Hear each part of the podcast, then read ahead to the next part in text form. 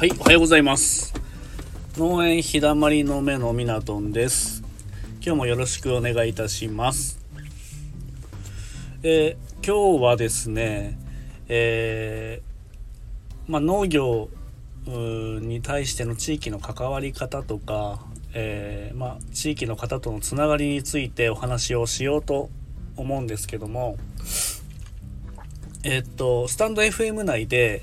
えー、ポンコツ百姓ラジオというラジオをやってる平林エオンさんという、えー、まあ、農業の仲間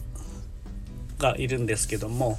えっ、とまあ、ツイッターで最初知り合ってそこから仲良くさせてもらっててそれであのスタイフを、えー、やってるってことを知って、えちょっと平林さんの、まあ、地域の関わりとかをが気になって、えレターを送って、えー、アンサーの配信を、えー、聞いて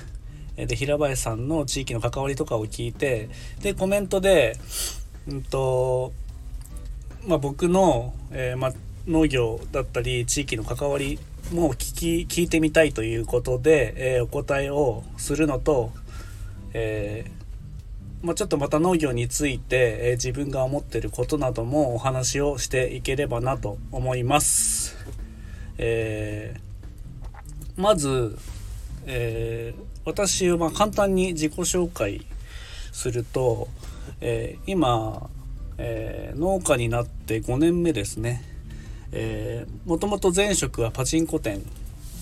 えに勤務してていろいろまあ転勤だったりしてで、えまあ、同じ会社内でですねで、え約14年間勤めたんですけどもえー、最後あの2年間は東京の方に転勤になって単身赴任で行ってたと。いうところで、えー、まあ、前の配信でもお伝えしたんですけども、えー、まあ、30を超えて、えちょっといろいろ人生について考え始めてて、え まあ農業という仕事をしてみたいと、えーあるきっかけがあって農業について、え、深く考えるようになってでもともとうちも農家という家系だったのでまあそれもあったというのもあるんですけど、まあ、まず第一に家族と一緒にいたいというものが一番の、えー、きっかけっていうところですかね。えー、まあ、以前の配信も聞いていただければなというふうに思います。であの地域の方と農業の、えー、関係性なんですけどうん僕の住んでる新潟県五泉市というところは、えー、結構農家が多いですね。もともとあの農業とニット国産ニットが盛んな、えー、町です。ニットも全国的に有名で、えー、国産ニットの、え出荷率というんですかね。それは、えー、全国1位というぐらい、えー、ニットが有名です。でえー、っと、まあ、なんで有名かというとあの、まあ、ニットの、え糸を作る会社があったり、うん、その糸を服にする会社があってでその服を、え染める染料をする会社も、えー、この五泉市というところに、えー、全部揃ってて、えー、五泉市で全部の全ての工程ができるっていうのも、えー、五泉市の特徴ですね。あと同じ新潟県で言えば見附市というところもニットが盛んな地域です。はい。で、えー、それと同じぐらい農業も盛んな地域で、えー、何が有名かというと えっとチューリップ、えー、私も作ってるんですけどチューリップの球根栽培があったりあと野菜でいうと里芋ですね。私もこれ作って絹乙女というブランドで、えー、全国的には、えー、有名かなどうかなっていうとこなんですけども、えー、一つ補足事項を言うと里芋の、え取引単価は、えー、今のところ全国1位らしいですね。単価は。あの出荷でいうと生産量でいうとそんなに多くないんですけども埼玉とか宮崎が一番多いのかな里芋で言うと。ただあの木の乙女というブランドもあってあと天皇陛下への献上品ということで、えー、この五千の里芋が使われたっていうのもあったりしてであと百貨店だったりそういうところで、えー、取り扱いが始まったりして、えー、この五千の里芋が結構有名になってきたのかなというところです。あと野菜で言うといちごがあったりキウイフルーツがあったりえー、あとさっきも言ったんですけどチューリップでいうと花の街ということで、えー、桜もあったりチューリップあと水芭蕉あとボタンと芍薬ですね。で五線って花の街って言われてるぐらい、えー、結構花が有名なので、えー、3月の下旬ぐらいから、えー、花が、え水芭蕉から始まり、え最後え、まあ、チューリップでボタン芍薬で終わるっていう、えー、スタンプラリーっていうのがあるぐらい花が、えー、結構有名な地域です。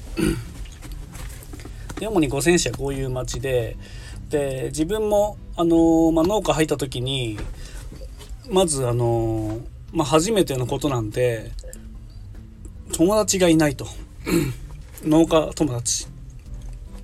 がいなくて、えー、まあいろいろあの町の地域振興局とかで農家する際にいろいろ聞いたり、え、どういうことを、え、すればいいのかとか農業についてお聞きすることがあったんで、えー、いろいろ聞いているうちに、えーまあ、農業者の中で若手グループがあると。で全国的にもあるんですけど 4H クラブっていう、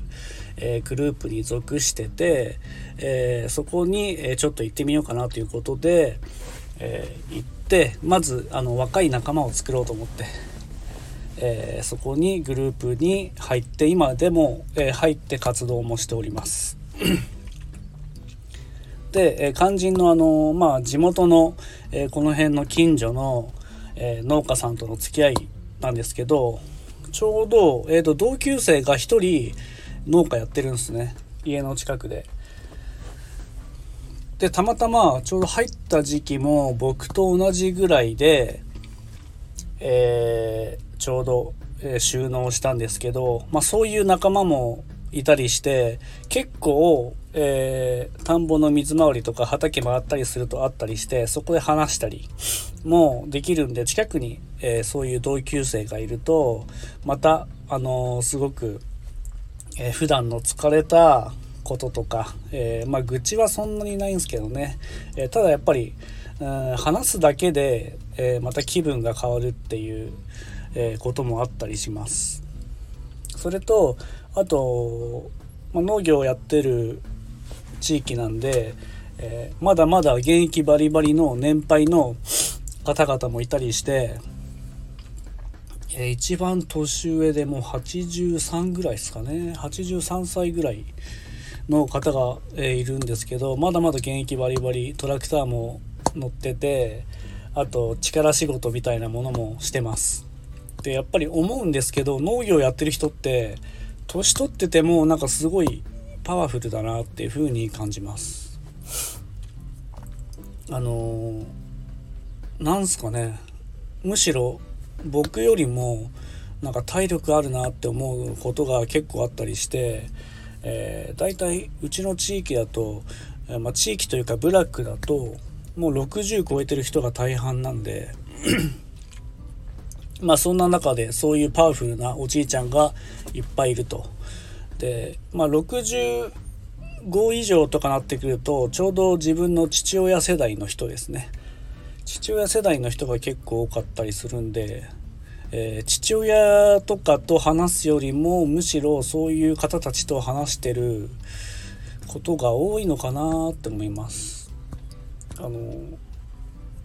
まず何がいいかってあの何でもね聞いてみた方がいいと思います。あのまあ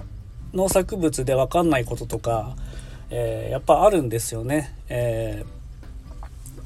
まだ収納して5年目なんで、えー、むしろ分かんないことだらけなんで、えそういう時はやっぱり経験してる人に聞くのが一番だなと思ってたまに畑で会ったりすると声をかけたりします。まあ、そう言って声かけるとみんな優しいので教えてくれたりしますね。えー、っていうのも多分あのまあ若いのが自分とその同級生とあともう一人いるんですけどなかなかやっぱり農業やってると若い人と喋る機会もないっていうのも あるんだろうなっていうのは、えー、思っててやっぱそういう世代の違う人と喋ることによってやっぱり、うん、嬉しさというのもあるそうです聞いたら。まあそういうのもあってあとこうもっと若い世代にいろいろこう頑張ってほしいっていう思いも、えー、あるそうです。あの自分もやっぱりそういう会話の中で、え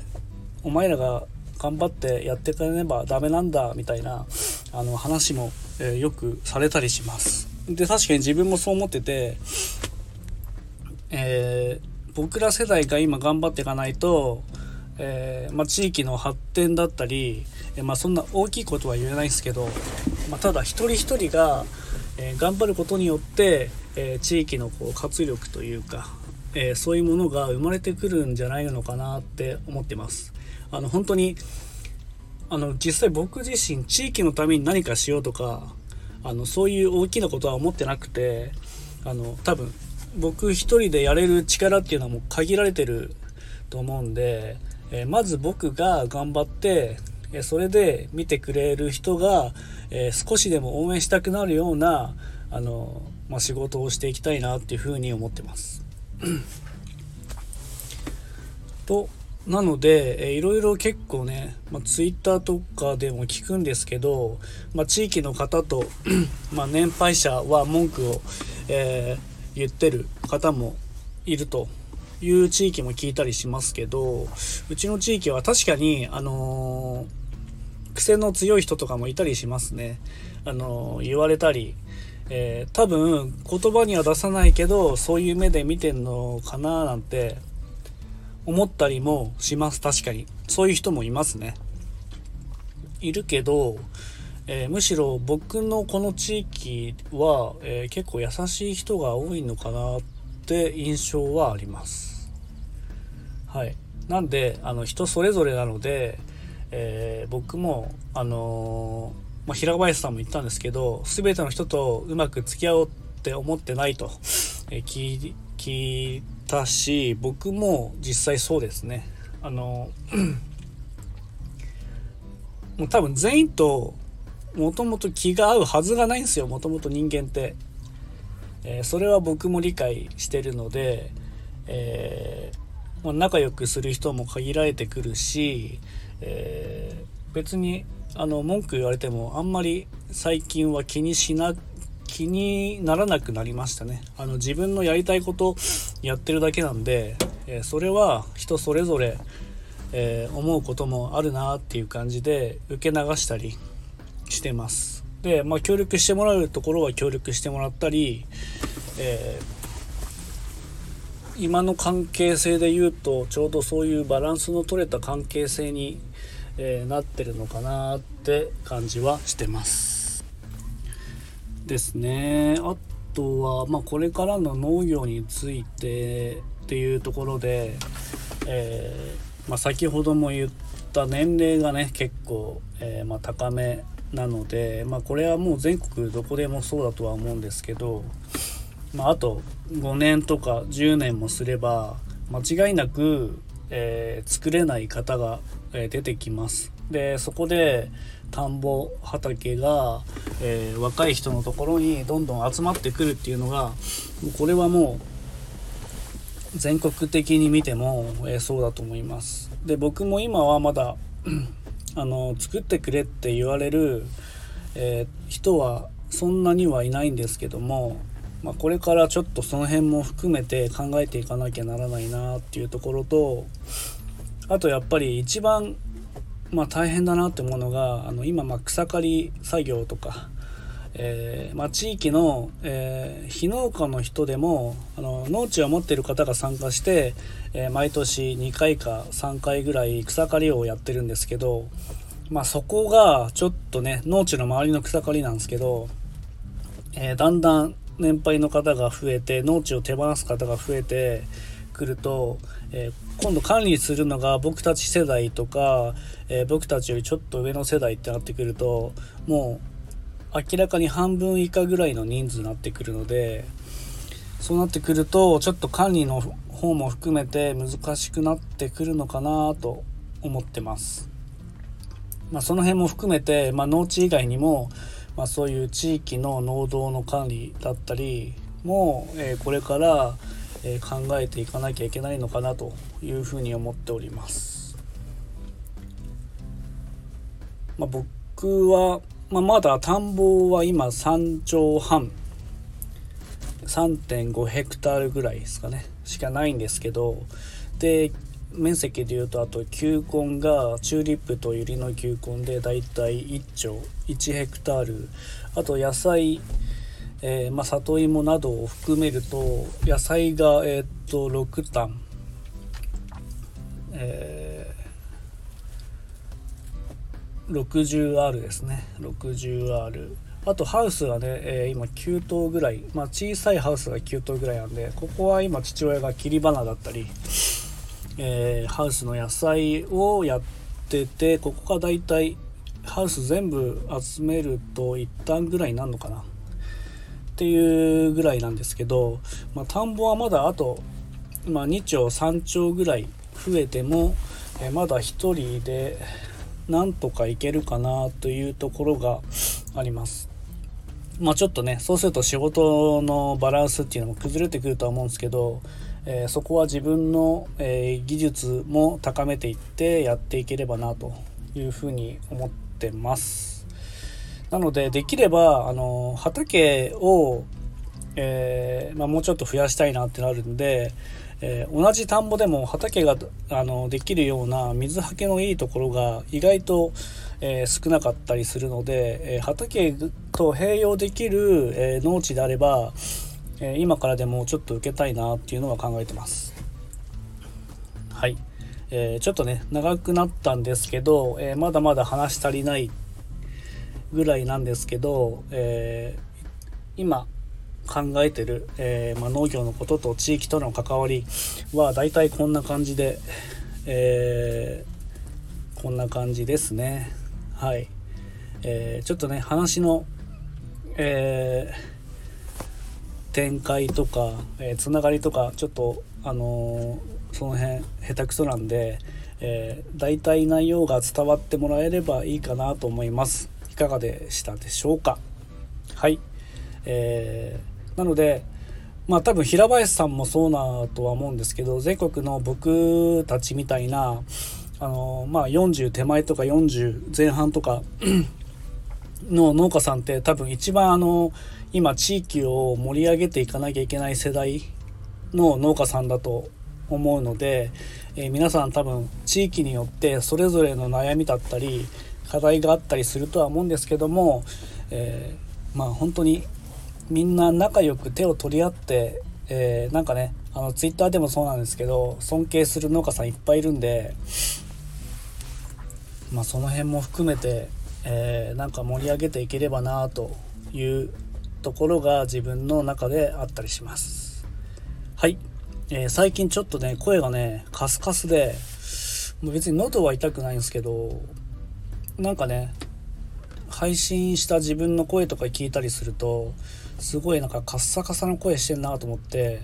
えー、今喋りながらも思ってるんですけど あのお聞きお聞きお聞きなんだお耳汚しぐらいの、えー、ちょっと